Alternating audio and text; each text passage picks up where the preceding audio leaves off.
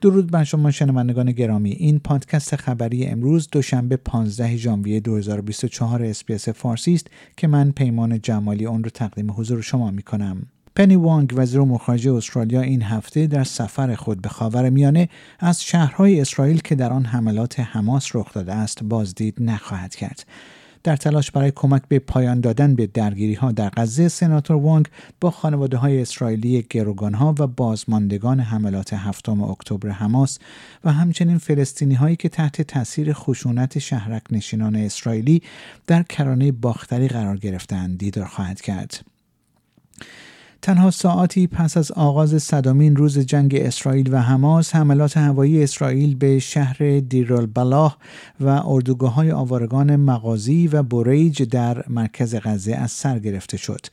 به گفته مقامات بهداشتی محلی از هفتم اکتبر تا کنون نزدیک به 24 هزار نفر در نوار غزه در اثر بمباران اسرائیل به منطقه تحت کنترل حماس کشته شدند.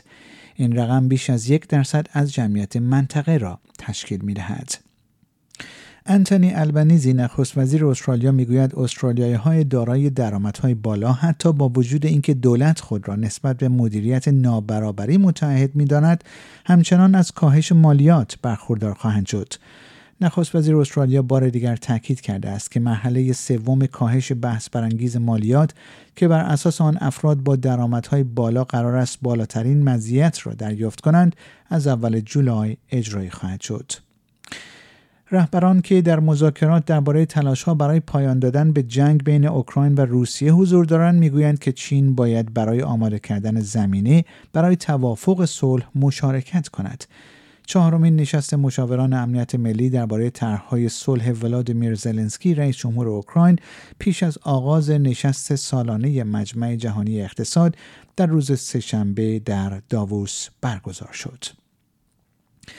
دولت فدرال می‌گوید استرالیا سیاست چین واحد خود را حفظ خواهد کرد. این امر پس از پیروزی حزب ترقیخواه دموکراتیک طرفدار حاکمیت تایوان برای سومین دوره تاریخی خود صورت می‌گیرد.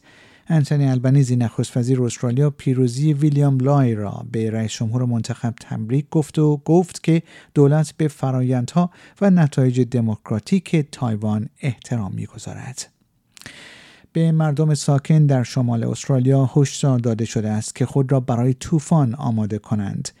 این هشدار در حال صادر می شود که انتظار می رود شرایط کم فشار استرالیایی و بارانهای موسمی حجم زیادی از بارندگی را در این مناطق به همراه داشته باشد. اداره هواشناسی استرالیا اعلام کرده است که برخی از مناطق جنوب داروین تا روز چهارشنبه تا 500 میلی متر باران خواهند داشت. و دانشمندان در تنها سایت ثابت تست قرص در استرالیا سه داروی تفریحی جدید کشف کردند تیمی متشکل از دانشمندان دانشگاه ملی استرالیا در سایت CanTEST در کانبرا موادی با اثرات مشابه MDMA که به عنوان اکستاسی نیز شناخته می شود و کتامین که به عنوان یک بی‌حس کننده پزشکی از آن استفاده می شوند یافتند. شنوندگان گرامی پیمان جمالی هستم و این پادکست خبری امروز دوشنبه 15 ژانویه SBS فارسی بود که اون رو تقدیم حضورتون کردم.